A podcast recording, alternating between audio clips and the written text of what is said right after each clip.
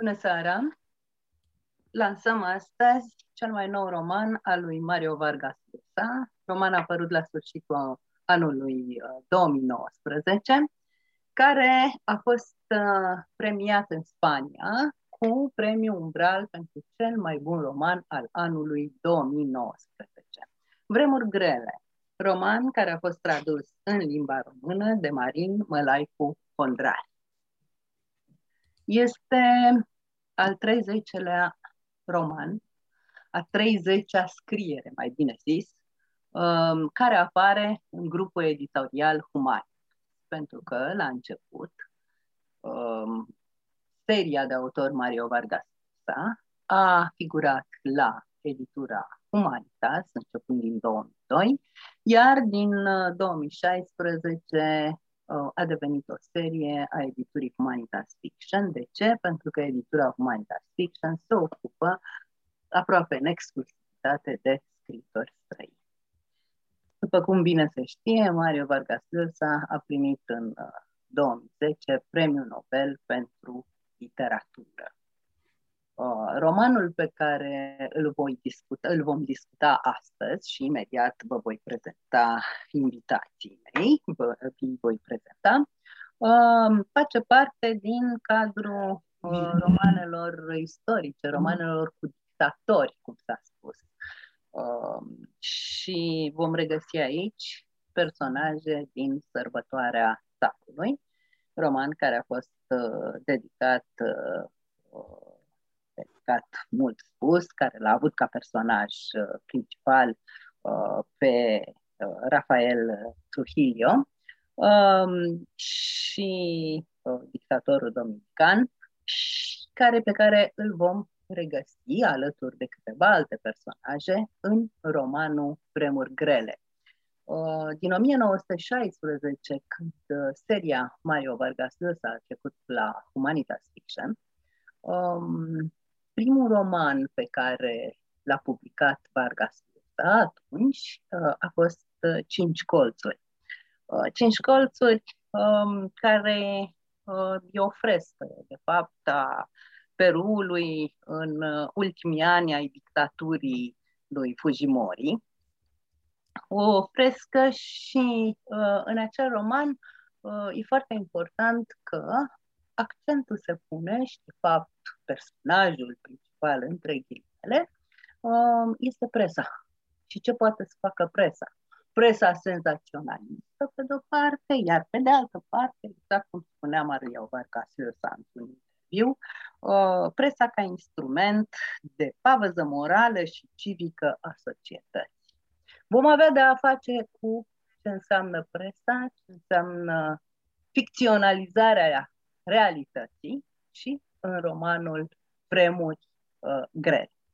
Despre roman vor discuta astăzi Cristian Pătrășconiu, uh, care este scriitor și jurnalist, recent premiat de juriul Uniunii Scriitorilor, Cătălin Striblea, care este jurnalist, emisiunile sale de luni și până vineri de la Europa FM fac furori, și Ioan Stanomir, care este scriitor, politolog, publicist. Uh, trei uh, domni care uh, cred că se pricep la Mario Vargas Llosa și care îl vor judeca pe scriitor în funcție de marile lui romane dinainte și romanele pe care le-a publicat în ultima vreme. Uh, cert e că uh, acest roman este deci a publicat unul în 2016, cinci colțuri, apoi Vremuri grele în 2019. Între timp, uh, Mario Vargas Llosa a mai publicat o carte foarte interesantă, uh, de data asta de non-ficțiune, Chemarea tribului, care este um, o originală istorie a liberalismului, s-ar putea Invitații mei de astăzi um, mi-au zis să dau cu banul care să înceapă. Și o să-l invit mai întâi pe Cristian Pătășcomiu, um, pe care o să-l provoc să ne vorbească despre romanul politic al lui Mario Vargas Llosa, de ce se numește Vremuri grele acest roman, și apoi, ori în continuare, ori ulterior, vom trece și la uh, construcția literară a romanului, la arta romanului, la Vargas Llosa, subiect care știu că este foarte drag. Dar mai întâi despre romanul politic al lui Vargas Llosa, Cristian Pătrășconi. Mulțumesc foarte mult! E o bucurie să fim împreună, să fim împreună în jurul unei cărți uh, mare, aș spune, o, al unei, a unei cărți cu, cu mare potențial de conversație, a unei cărți care poate stârni uh, polemici redutabile, a unei cărți care nu se lasă uh, așa foarte ușor de, de luat în posesie. Uh, Vremuri grele uh, e o carte despre care, astea sunt note recurente, cumva despre care s-a spus că echivalează cu, cu o revenire, odată cu vremuri grele. Mario Vargas Llosa revine la un tip de literatură, uh, la un tip de a pune pe masă în ficțiune o anumită realitate istorică la, la, romanul, la romanul politic. E cumva și o revenire, dacă acceptăm unghiul acesta, uh, dar e și o linie continuă, pentru că, din punctul meu de vedere, uh, odată cu vremuri grele, suntem uh, lângă încă o creație a uneia dintre marii creatori ai literaturii moderne.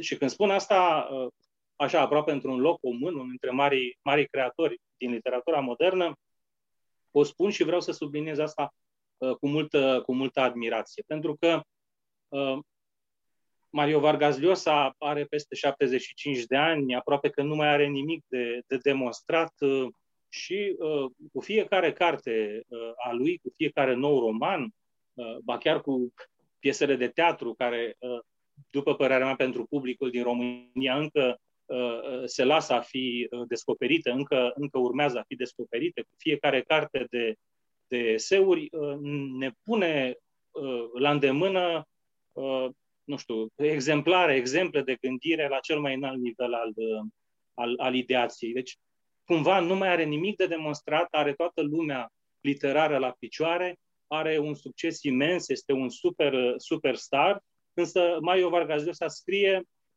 și o face cu fiecare carte la cel mai înalt nivel, cu aceeași uh, vigoare, cu aceeași uh, rigoare și dezvoltă, să zic așa, aceeași forță de, de seducție, uh, cum o făcea acum patru decenii, acum cinci decenii, acum trei decenii, acum două, două decenii. În alte cuvinte, așa, poate un pic trecând într-un limbaj popular, mai popular, mai nu neapărat, nu vulgarizant, mai, mai popular, aș, aș spune cu toată admirația că și odată cu vremuri grele vedem ce, cum se zice, ce bosă de, de mare scriitor are, are Liosa, ce respirație, ce suflu de prozator pur sânge are și la această carte, ce, nu știu, ce stomac de, de rechin, de mare romancier are, ce privire uh, regală, uh, agvilină are acest domn care a scris și despre tandrețe și despre formula asta îmi place foarte, foarte mult, cândva despre o fată cu ochi de miere, de miere arsă și uh, nu în ultimul rând, poate, poate într-un mod fundamental, de fapt, vedem odată cu vremuri grele ce forță de, de înțelegere, ce înțelegere superioară Um, uh, are, are Mario Vargas Llosa în raport cu politicul, în raport cu mizeria politicii, cu mizeria uh, intrigilor de tip, de tip politic. Uh, deși, încă o dată, uh, cred că intriga acestui roman se pretează la o abordare polemică și s-ar putea să avem uh, chiar în această seară mai multe feluri de a, de a intra în acest roman, mai multe perspective care nu sunt neapărat complementare, aș spune, apropo de uh, opțiunea lui, lui Mario Vargas Llosa, care are o tradiție pentru romanul politic, aș spune așa că uh, uh, uh, e, e o binecuvântare ferice de țara sau de regiunea sau de acea perioadă din istorie care, care pică pe, pe mâna lui, lui Mario Vargas Llosa. Polemic sau nu, uh, Mario Vargas Llosa are la purtător și își exercită uh, acest uh, privilegiu de a avea acest instrument despre care voi vorbi imediat la purtător, are la purtător un fel de, de, de claritate, uh, claritate uh, morală. Uh, a ajuns aici uh, vreau să marchez așa cât se poate de, de schematic câteva dintre reperele care sunt publice ale viziunii lui Mario Vargas Llosa despre roman, despre cum, cum se face, de fapt despre cum înțelege el să facă literatura și marcând aceste punctulețe, să zic, aceste idei, să implic și o alta, anume că uh, tot ce voi spune în uh, următoarele 3-5 minute se regăsește și în vremuri grele, că romanul Vremuri grele reprezintă uh, o declinare de, de excepție a acestei, uh, acestei viziuni. Și ca să, uh, să mă apropii și mai mult de ce vreau să spun, o să trimit la un moment uh, important uh, din uh, cariera lui Mario Vargas Llosa și un moment important pentru literatură, și anume, uh, uh, în urmă cu mai bine de un deceniu, acel moment în care premiul Nobel a avut onoarea să ajungă în mâinile acestui mare scriitor. Uh, și e foarte bine că, că s-a întâmplat așa, fiindcă prea multe distinții în trecut au mers pe au ajuns la, la unii scriitori, nu știu, care erau mai degrabă pe linie ideologică sau chiar pe linie ecologistă decât uh, alți scriitori. Mă gândesc de pildă că Borges, Philip Roth, Amosos n-au luat acest premiu, uh, deci n-am formulat greșit. Atunci, uh, vreau să mă refer așadar la momentul în care premiul Nobel a avut onoarea să ajungă în mâinile lui, lui, lui Mario Vargas Llosa. El a avut un discurs atunci care este pentru mine, și nu numai pentru mine, cumva iconic. Un discurs în care, între altele, a vorbit despre uh, uriașii pe umerii cărora uh, stă el și pe umerii cărora stă scrisul lui și viziunea despre literatură.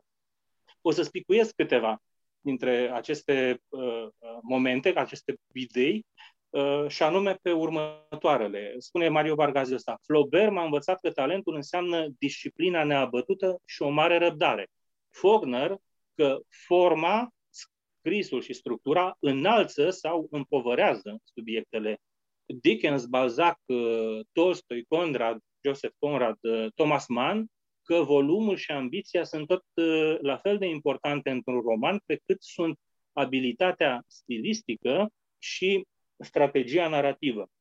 Sartre, că un cuvânt este un act și că un roman, o piesă de teatru sau un eseu angajate în actualitate și în cele mai bune opțiuni ale ei pot schimba cursul istoriei. Camus și Orwell ca o literatură, că o literatură dezbărată de morală este inumană. Iar Malraux că eroismul și epicul sunt tot, atâtea, tot atât de posibile în prezent, pe cât erau uh, ele în vremea argonauților, a Odisei și a, a Iliadei. Fiindcă, uh, închei citatul, fiindcă avem de-a face cu un roman politic, mai dau un citat care este foarte relevant în contextul Uh, cărții uh, Vremuri grele. E un pic mai lung, dar, repet, e foarte potrivit pentru că suntem în vecinătatea acestui roman. Uh, iată citatul. Deziluzia mea față de statism și colectivism, e tot din Mario Vargas Llosa citatul, Dezil, și tot de la acel discurs de la, de la Premiul Nobel. Deziluzia mea față de statism și colectivism și tranziția mea spre democratul și liberalul care sunt, care încerc să fiu, a fost, o lungă și, a fost lungă și dificilă și s-a datorat unor gânditori ca uh, Raymond Aron, Jean-François Revel, Isaiah Berlin și Karl Popper, cărora le datorez reevaluarea culturii democratice și a societăților uh, deschise. Detest orice formă de naționalism, de ideologie provincială, cu vederi scurte și exclusive, care reduce orizontul uh, intelectual și ascunde în sinea lui prejudecăți etnice și rasiste, întrucât transformă într-o valoare supremă, în privilegiu mortal și ontologic, împrejurarea fortuită a locului de naștere. Patria nu înseamnă steaguri, imnuri ori discursuri apodictice despre eroi emblematici, ci o mână de locuri și oameni care populează amintirile noastre, dându-le patina melancoliei, senzația plăcută că, indiferent unde ne-am aflat, avem o casă unde ne putem uh, întoarce. O paranteză care e poate binevenită, tot la acel discurs, uh, Mario Vargas Llosa elogia între alții, elogia între alții pe Ionescu și pe, și pe, și pe Cioran. Mă reîntorc la, la vremuri grele, care, da, e, este și, și o, o reîntoarcere, o reîntoarcere la, la, roman, la roman politic, la acel amestec unic pe care e în stare să ne livreze Mario Vargas Llosa, foarte sus, amestec de realitate și de ficțiune care îi, care îi conturează, să zic așa, un farmec de, de, de, de neimitat. Dacă însă rămânem doar la formula că este un roman politic, cred că comitem o, o nedreptate, pentru că e prea mult poate să spunem că e un roman total, vremuri grele, însă tinde către un roman, un roman total, e un roman complex, un roman cu multe, cu multe etaje. Uh, ce face de fapt în cartea aceasta? Despre ce e vorba în, în, în vremuri grele, uh, fără, fără, să dau, uh, fără să dau spoilere? Mai întâi, așa și de la, de la distanță, despre Guatemala, despre istorie, istoria relativ recentă, despre schimbări de regim politic, uh, despre violență, despre intrigi, despre servicii secrete, despre confruntare ideologică, despre comunism, despre democrație uh, dură, democrație dirijată, cum ar zice Putin astăzi, despre regimuri militare, Uh, spuneai și tu, Denisa, despre personaje sau e și cu personaje care sunt trecute dintr-un roman într-altul, uh, Trujillo sau uh, mai ales unul dintre personajele principale, de altfel celebrul torționar din Sărbătoarea Țapului. E despre o iubire care are o anumită pasionalitate, e un mix de istorie mică și de, de, de, istorie, de istorie mare.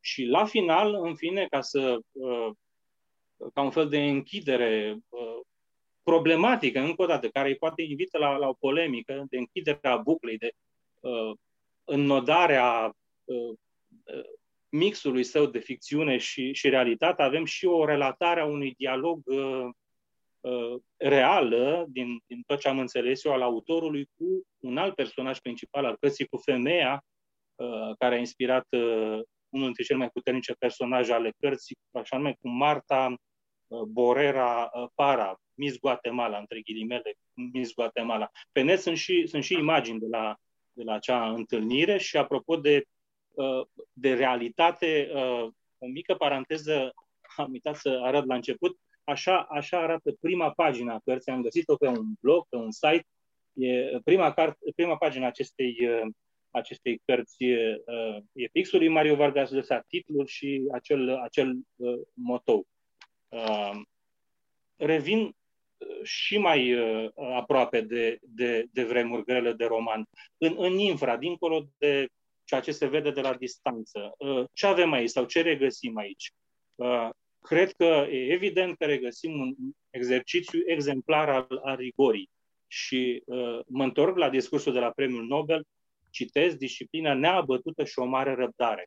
Cred de asemenea, nu cred, sunt sigur de fapt, sunt pot argumenta uh, cu mare forță aceasta, regăsim șarm și suplețe stilistice și super poveste. Uh, Mario Vargas Llosa a scris, între altele, între multele, între zecile lui de cărți extraordinare, și povestașul. El însuși este un mare, un mare uh, povestaș și apropo de ce spunea la, la Premiul Nobel, uh, forma, scrisul și structura înalță sau împovărează subiecte. Aici uh, înalță, uh, uh, înalță, înalță subiectele și dacă poate spre final voi avea timp, uh, poate o să citești un pasaj despre sau uh, care ilustrează ceea ce eu aș numi extraordinară artă de a glisa a lui Mario Vargas Llosa, de a trece, de a schimba timpurile, uh, de a schimba în același, uh, adesea în aceeași frază epocile istorice, arta de a glisa care este magia prin care uh, uh, alchimia scrisului prin care Mario Vargas Llosa trece de la istoria adevărată la, la ficțiune.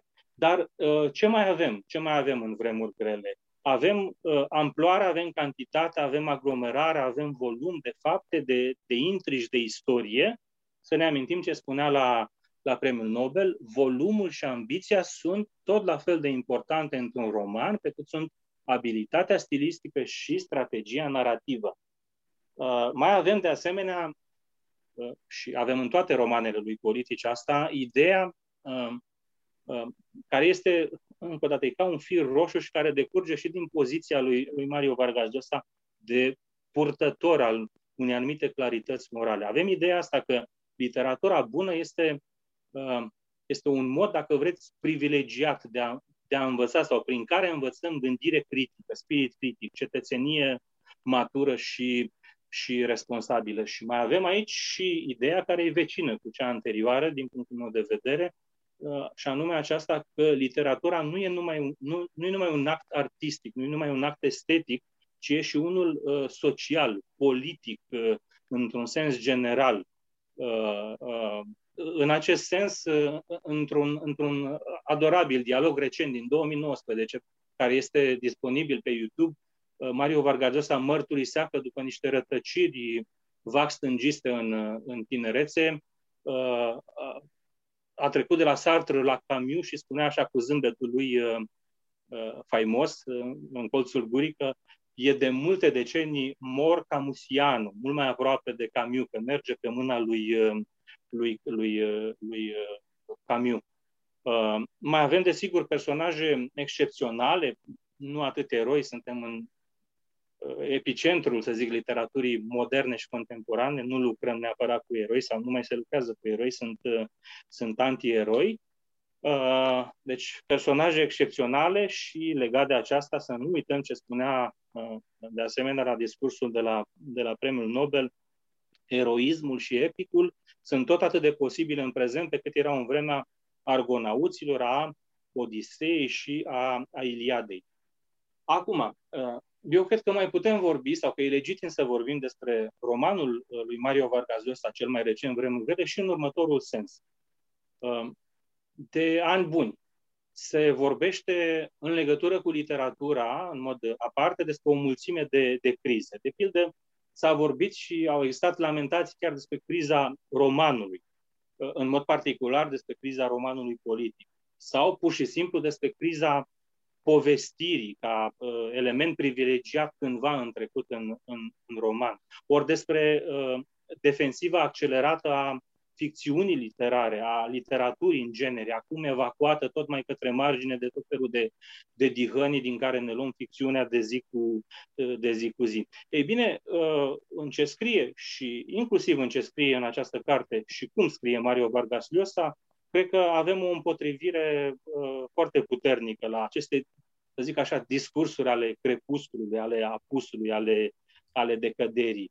Uh, uh, citim așadar, sau cred că putem să citim cu, cu temei această carte și ca pe o uh, continuă și uh, polemică subtilă a lui Mario Vargas Llosa cu lamentațiile și cu indignările crepusculare cu, cu privire la, la roman. Ele uh, sunt un fel și textul ăsta și alte, alte cărți, sunt un fel de, de bemol, de încetinitor al unor astfel de discursuri ale Uh, poate prea înflăcărate ale sfârșitului, ale epuizării, ale, ale decăderii.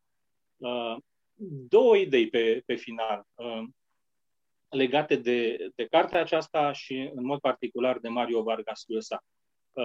Una dintre cărțile care se găsește în românește și care nu e de eseu, nu e de, de literatură, care poartă semnătura lui Mario Vargas Llosa, se cheamă Civilizația spectacolului.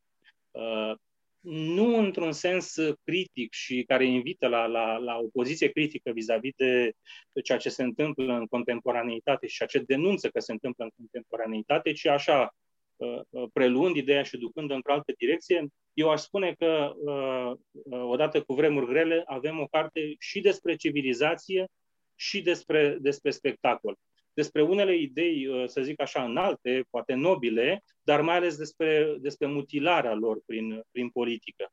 Și, și uh, asta legat de civilizație și legat de ideea de spectacol, uh, avem odată cu vremuri grele un spectacol de cel mai înalt nivel al, încă o dată, unuia dintre mari scriitori din lume cu care avem uh, privilegiul să fim, uh, să fim contemporani. În fine, o altă carte ceva mai veche uh, nu e nici teatru, nici uh, roman, nici eseu, e toate uh, împreună și mai ales este o carte de, de memorie a lui Mario Vargas Llosa, de asemenea, se numește Peștele în apă. Sunt memoriile politice ale lui Llosa, care, cu câteva decenii în urmă, ar fi putut să fie, pentru că a pierdut la un scor destul de mic, totuși, finala prezidențială ar fi putut să fie Uh, președintele țării sale uh, în, în, în Peru a, a pierdut uh, confruntarea cu, cu Fujimori. Cartea aceea este delicioasă, este între marile cărți de memorii politice din punctul meu de vedere. Recomand lectura ei cu, cu căldură, dar din nou mă folosesc de titlu ca să-l, să-l, să-l duc în altă, în altă direcție. Și să închid și o buclă, apropo de admirația cu care vorbeam despre Liosa de la, de la început, uh, atunci când mă întrebam cum mai poate să mai scrie, cum mai, după, după ce are tot, de ce să mai, de ce să mai scrie? Ei bine, uh, cred că unul dintre răspunsurile uh, juste care se pot da unei asemenea, nu atât mirări cât, cât admirații, pentru o longevitate ieșită din comun la cel mai înalt nivel, în cazul lui Mario Vargas Llosa. Deci unul dintre răspunsuri e acela că realmente în literatură, cu adevărat, Mario Vargas Llosa este ca peștele, ca peștele în apă. Mulțumesc! Mulțumesc, Cristian Pătrășconiu. Uh, două lucruri. Unul, uh, Mario Vargas Llosa a împlinit pe 28 martie anul acesta 85 de ani. 80. 85 de ani, depășit această vârstă. Îi urăm mulți ani înainte. Iar uh, la un moment dat ne-a arătat pagina cu motou cărții și cu stiloul lui Vargas fără a spune care este acest motou. Uh, de asta, de asta te-am și întrebat de unde vine titlul cărții. Motoul este din Sfânta Teresa de Avila și este erau timpuri, vremuri grele. Timpuri grele, vremuri grele. Vremuri grele, de aici venind uh, uh, titlul uh, lui Vargas Lăsa ținut să sublinieze acest lucru, uh, da. punând uh, motoul din Teresa de Avila. Um, cei care au acordat, juriul care a acordat premiul Nobel, au subliniat uh, uh, de ce i l-au acordat. primul rând, opera sa uh, se remarcă printr-o forță epică excepțională, printr-o mare luciditate și ironie. Uh, l-aș întreba pe Cătălin Striblea dacă aceste atribute se regăsesc în vremuri grele. Acum m surprins, pentru că mă gândeam la cuvântul ironie, ultimul rostit.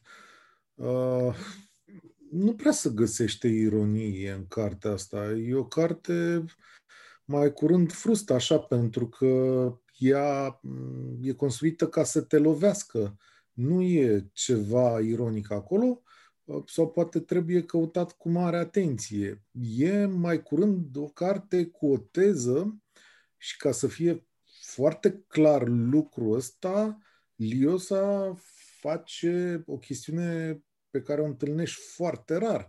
Adică el vine cu un ultim capitol și trage și concluzia cărții. Adică el cu sine însuși ca să ne fie clar nouă cititorilor că nu trebuie să ratăm această uh, concluzie.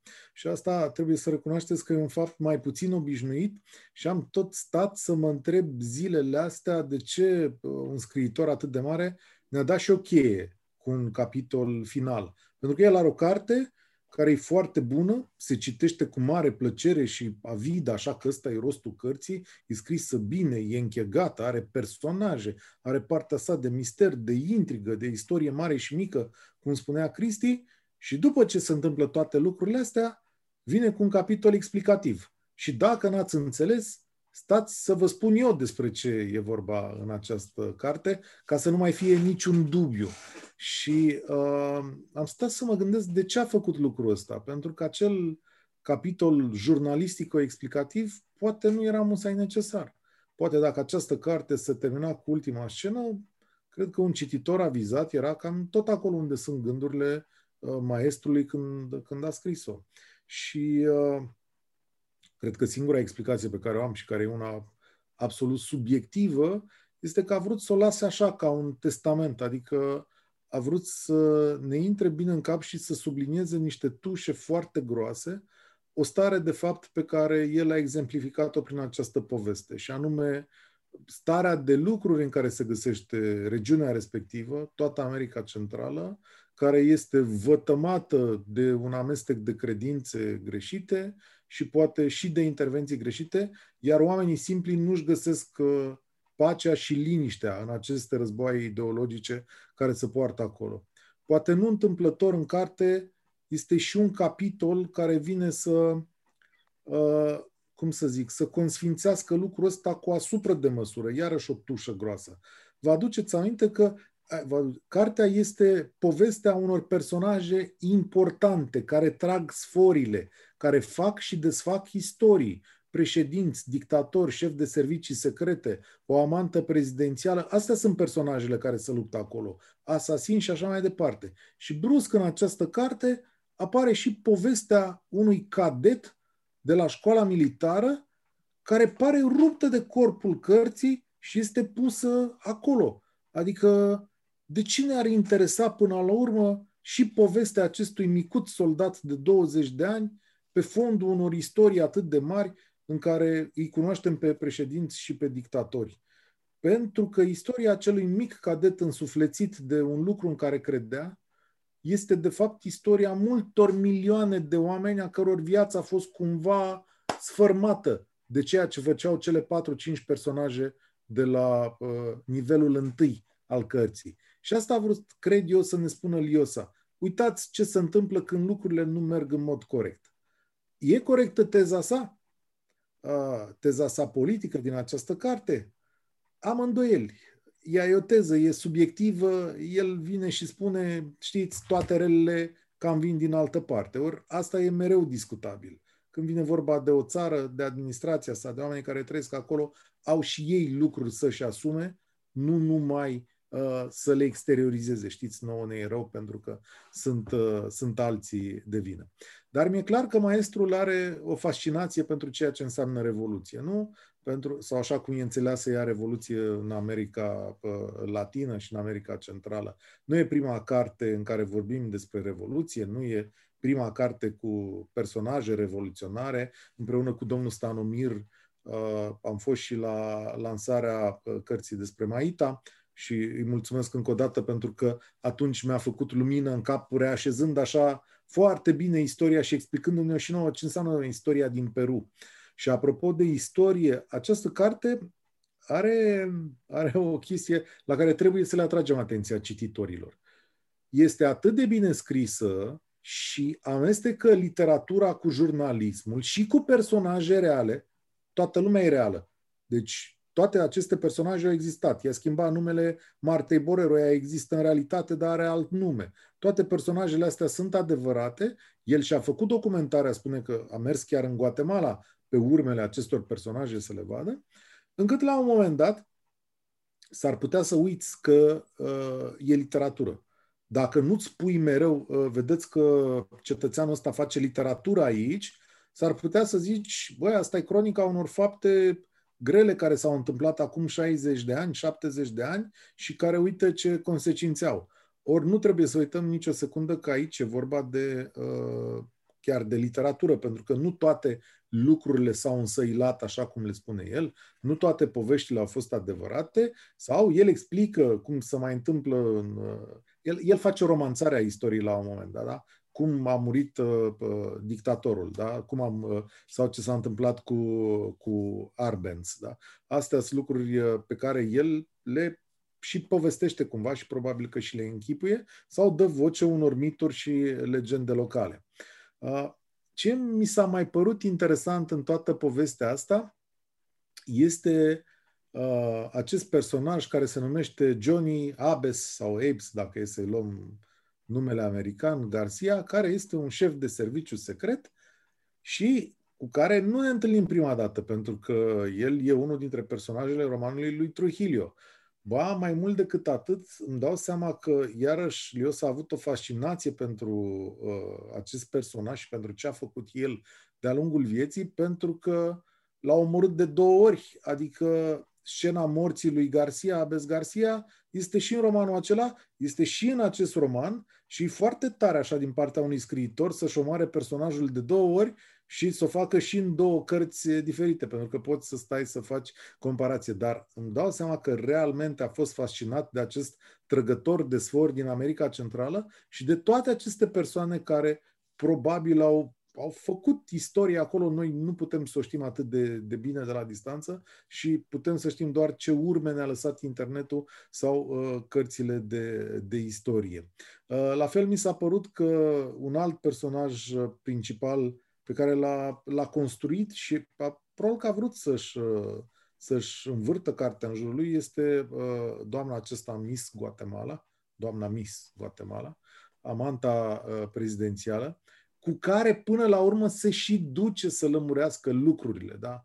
Și ea să-i confirme sau să-i infirme ceea ce a scris, dar discuția aceea, așa cum se întâmplă în toate cărțile bune, nu vine să tragă o linie, să zică, domnule, asta e. Știți ce v-am scris eu, asta e. Nu. Din potrivă, doamna îi pune multe semne de întrebare și la sfârșit îi lasă și un avertisment. Vedeți, maestre, că dacă scrieți ce nu trebuie acolo, mergem să ne mai și judecăm. Dar în sine personajul e construit foarte frumos uh, și are o altă notă. Știți că în realitate doamna aceasta care e personajul cărții, Marta Borero, ea, ea în carte și abandonează copilul acolo, care rămâne în Guatemala și căruia îi pierde urma, îl mai vedem pe la 11 ani. Uh, în realitate, această amantă prezidențială este o femeie foarte casnică care are foarte mulți uh, copii. Cine știe, poate în uh, Guatemala o mai fi rămas unul dintre copiii săi, dar asta nu o să mai lămurim niciodată. A schimbat câteva dintre trăsăturile sale, dar îmi dau seama că i-a plăcut foarte mult să lucreze în, uh, în, această, în această zonă. Și uh, astea, uh, personajele astea două, personajele astea două vicioase, personajele astea două care își caută un drum și sunt prinse, de fapt, în istoria unor dictatori turbulenți, uh, mie mi s-au părut, de fapt, uh, personajele importante ale cărții. Pentru că ele caută sau cară toată istoria asta. Niște oameni simpli, prinși între niște vremuri și care s-au descurcat cum au putut. Cu o doză de ticăloșie, cu o doză de naivitate, cu o, o doză mare de pragmatism în tot ceea ce făceau și cred că Leosa ne lasă aici o cale de, o cale de reușită în lumea respectivă. Pentru că, de exemplu, soțul Martei și tatăl ei, doi oameni onești de clasă mijlocie și care au făcut ceva bani și erau niște cetățeni uh, notabili ai Guatemalei, niște oameni buni de treabă cum ar fi, ei sfârșesc prost, spre deosebire de personajele, personajele ticăloase. Uh, cred că mai e mult de discutat și uh, probabil că o să facem după ce vorbește domnul Stanomir despre semnele de întrebare politice pe care le ridică această carte și care sunt uh, egal importante uh, sau poate chiar mai importante la sfârșit. Știu eu peste ani uh, mai importante decât sensul literar al acestei cărți. Pentru că peste ani sunt convins că dacă ne vom întâlni la o masă, la o discuție, nu vom discuta musai despre frumusețea Martei Borero și despre ticăloșia lui Abes Garcia sau despre visurile lui Arbenz, ci vom discuta dacă într-adevăr America este cea care distruge democrația în Guatemala și în țările Americii Centrale sau nu e așa, sau dacă corporațiile sunt cele care, uh, cum să zic, uh, întorc pe față și pe dos aceste țări fără a le da prea multe speranțe. Uh, dar cred că aici, uh, cred că de aici, uh, sau aici se pricepe mai bine domnul Stanomir decât ceea ce aș putea spune eu și putem să discutăm după ce îi ascultăm și dumnealui discurs. Mulțumesc foarte mult, Cătălin Striblea. Aș mai adăuga că a fost atât de fascinat, dacă nu chiar l-a iubit pe Abes Garcia, încât îl și resuscitează la un moment dat nu știm dacă da sau ba, dar încearcă. Um, Ionuț, Ion Stanomir, um, condiția latinoamericană? Da, mulțumesc. Ambele discursuri cred că au fost dovada pasiunii pe care o naște literatura lui Vargas Llosa. Și uh, a spune că discursul din care a citat Cristi, Pătrășconiu, e o miza a artei romanești a lui uh, Vargas Llosa. Vargas Llosa, ca și Balzac sau Stendhal, este obsedat de această inserție a istoriei în literatură. Recircularea personală este o formulă balzaciană. juxtapunerea de personaje imaginare și reale este o formulă balzaciană. Pasiunea pentru istoria secretă este o pasiune balzaciană. Să ne amintim totuși că Balzac a fost obsedat de aceste mecanisme secrete care fac lumea să se miște. Încât uh, Cristi avea perfectă dreptate să spună că acest roman este o demonstrație a faptului că în cele din urmă literatura nu se poate epuiza și că fundăturile în care hiperexperimentalismul a împins romanul în secolul 20 sunt depășite prin această capacitate de a te întoarce la sursa originară a literaturii, care este de fapt interogația critică, reveria, dar și nefericire. Cartea lui Liosa confirmă ceea ce mulți dobitoci, iertați-mi expresia, hai să exprim elegant, spirite mai înguste, nu înțelegem. Că literatura este gândită nici ca un discurs moralizat și nici nu trăiește de pe seama unor personaje pozitive fate. De multe ori, și aici domnul Strible avea perfectă dreptate, răul este cel care fascinează. Noi astăzi, dacă ne amintim de Balzac ca un creator de mituri, ne amintim pentru că a existat Votra. În viitor s-ar putea ca acest torționar cu mii de vieți să fie una dintre emblemele literaturii vorbească. Pentru că răul are această capacitate de a fi ca o meduză. El îți atrage atenția, te șochează și vrei să intri în intimitatea lui. Nu e întâmplător că Liosa este pasionat de acest ticălos scelerat absolut care este uh, abezgația. Pentru că el întruchipează ceea ce Liosa consideră a fi principala nefericire a Americii Latine. Această dominație a violenței teribile, această vărsare de sânge care pare să nu se mai sfârșească. Această alianță dintre tiranul accelerat și criminalul care este pregătit să facă încă mai mult decât acest tiran accelerat o cere. De asemenea, nu e întâmplător că există un epilog în care autorul iese la rampă. E iarăși o ambiție, o spirit din acesta totalizator și cosmogonic. La 85 de ani să produci romane de o asemenea calitate ține de miracol. Eu personal nu mă văd la 85 de ani oricum, dar aminte scriind romane. Asta este o atitudine găteană și numai un spirit precum al lui Vargas Llosa, care a devenit gătean prin succesive experiențe, putea să producă o asemenea literatură. De ce uh, îndrăznesc și eu să emit o ipoteză de ce acest capitol chiar în care autorul iese la rampă? Pentru că autorul este, într-un fel, nu doar Vargas Llosa, cel de astăzi, este o punere în perspectivă a propriei sale biografii. Pentru că angajamentele politice ale tânărului Vargas Llosa se nasc pe acest fundal al alunecării Americii Latine într-o situație în care alternativa are doi termeni. Dictatura militară sau speranța comunistă. Și aici intervine, într-adevăr, cum sugera foarte inspirat Cătălin Striblea, îndoiala fundamentală. Este această cădere în tragedie vina Statelor Unite, cum pare să sugereze o parte a epilogului, sau prezența Statelor Unite nu face decât să potențeze un rău care este endogen și mai puțin exogen. Și nu e întâmplător că acest criminal scelerat sfârșește în Haiti, dintre toate țările. Pentru că Papa Doc, Duvalier tatăl, pentru că exista și un Duvalier junior, întruchipează în modul ideal această unicitate a violenței politice în societățile guvernate de impulsuri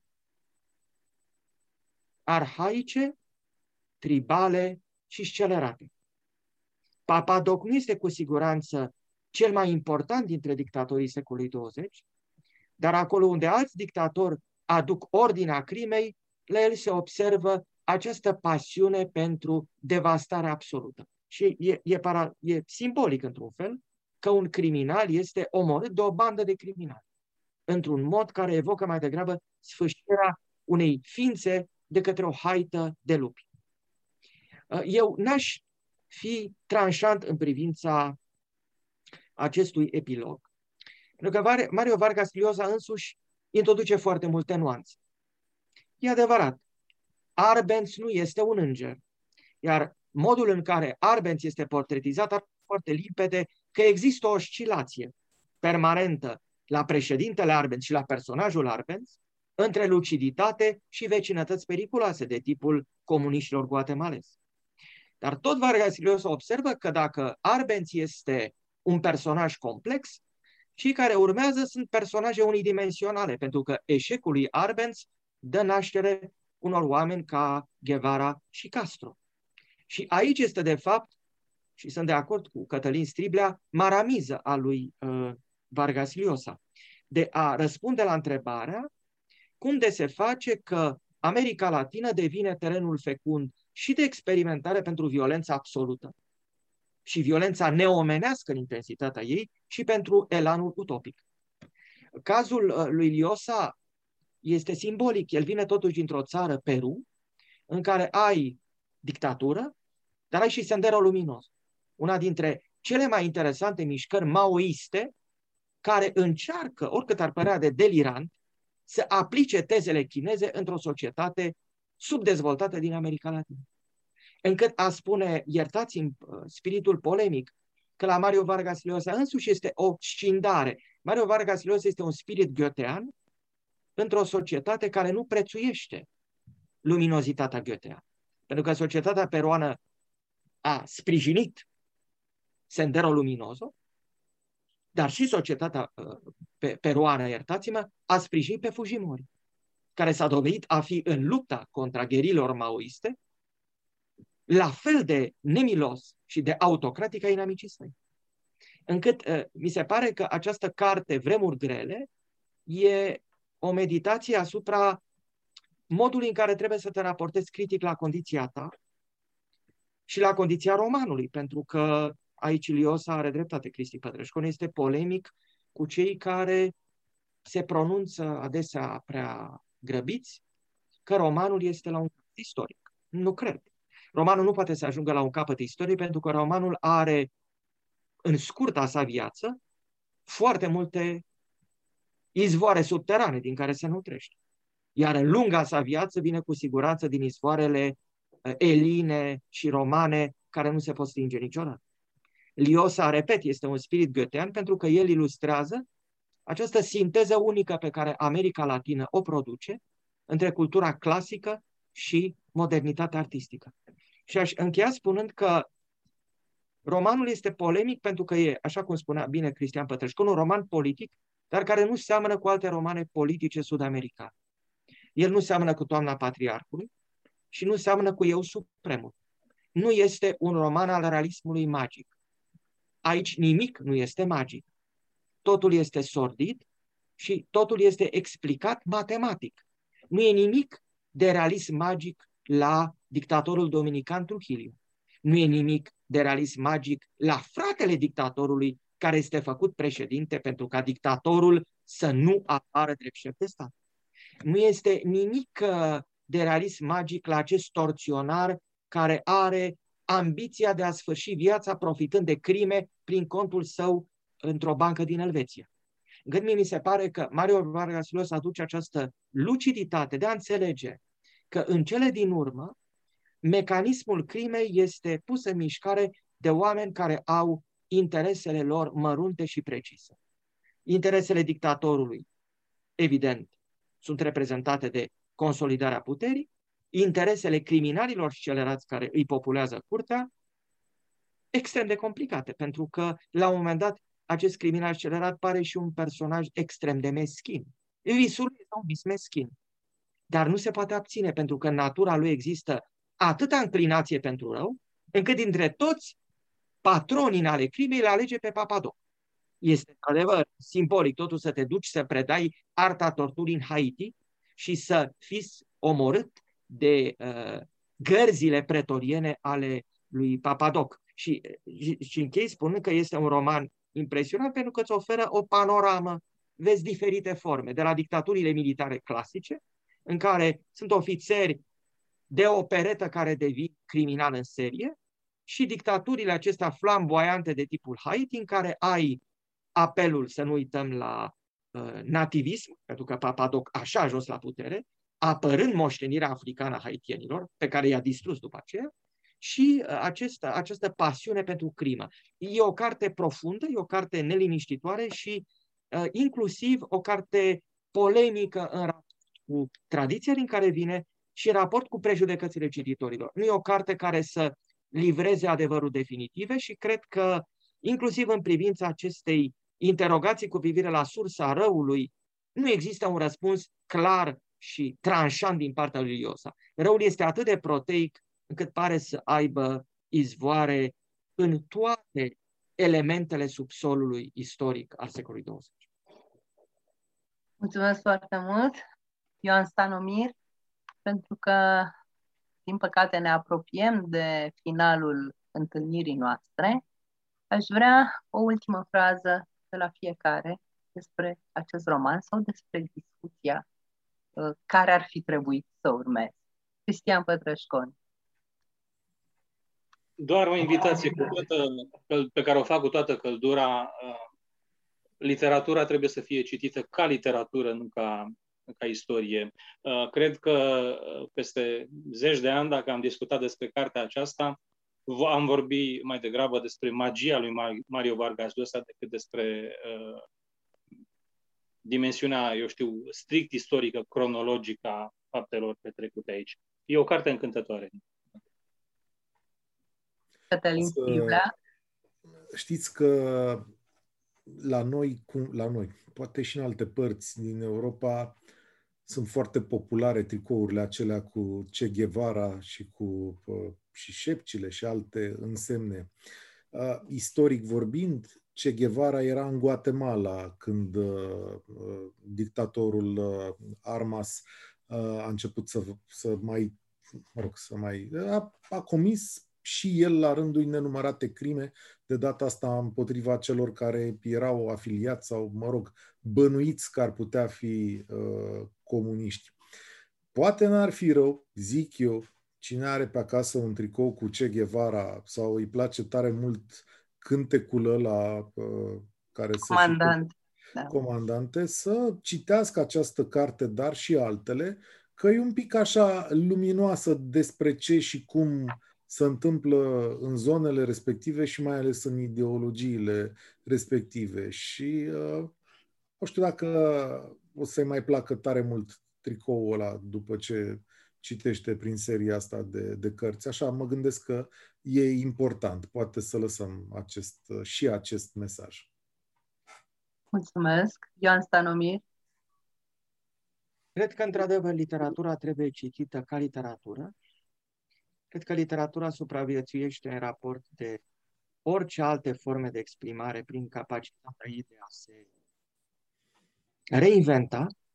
Și cred că Mario Vargas Llosa este asemenea păsării Phoenix, o făptură care, nerepetându-se niciodată, nu, nu încetează să uimească și am spus că este un spirit gheotean, longevitatea lui luminoasă este, repet, aproape neverosimilă, iar seninătatea cu care a înțeles să se raporteze la destinul lui, iarăși este ghioteană. Poate că ultimul pas pe care a trebuit să-l facă Varel Vargas ar fi să-și găsească un Eckerman cu care să discute și să-și închipuie un, un dialog pentru generațiile viitoare. Ca și Cătălin Striblea, cred că pasiunile pentru comandanții de tip Che Guevara trebuie întotdeauna filtrate critic, dar să nu uităm că de la romantici moștenim a spune eu, nu cel mai, cel mai luminos lucru, această fascinație pentru nemăsură și uneori nemăsura totalitară este cea care,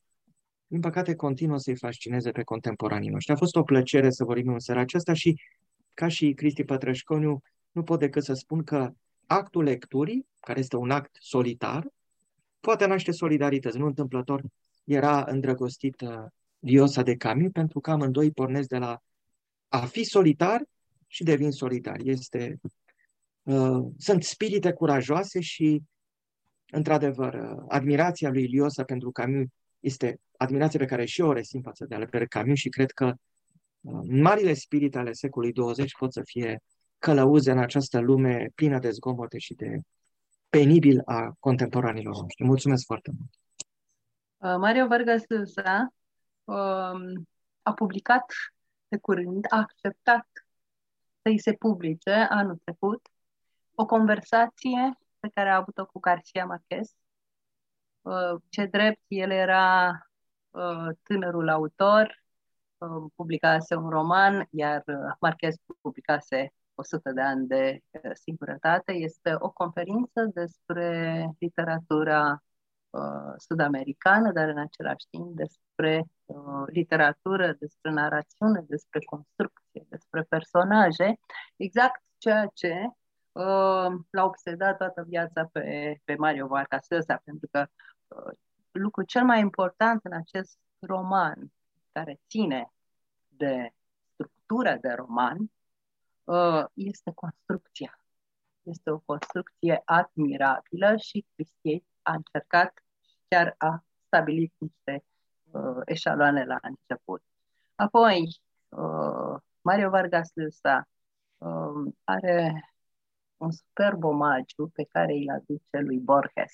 Este o altă carte, o cărțulie de 100 de pagini, uh, care uh, s-a publicat, ea, ea miet, uh, sunt uh, diferite fragmente pe care, în care uh, Vargas Llosa și-a exprimat uh, uh, totală admirație față de Borges.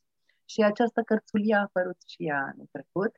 Um, și de asemenea a mai apărut o carte uh, care uh, ține de ceea ce a predat Mario Vargas Llosa la Princeton.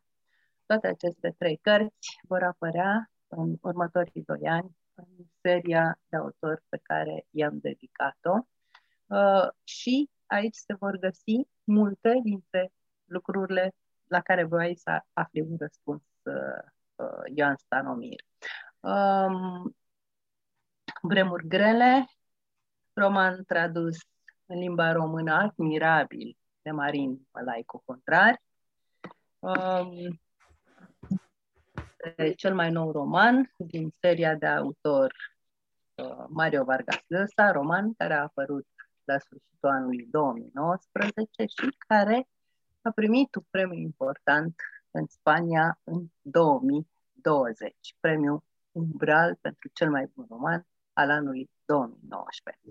Uh, vă mulțumesc pentru această discuție foarte, foarte interesantă um, și vă invit cu mare bucurie la următorul volum. Bună seara!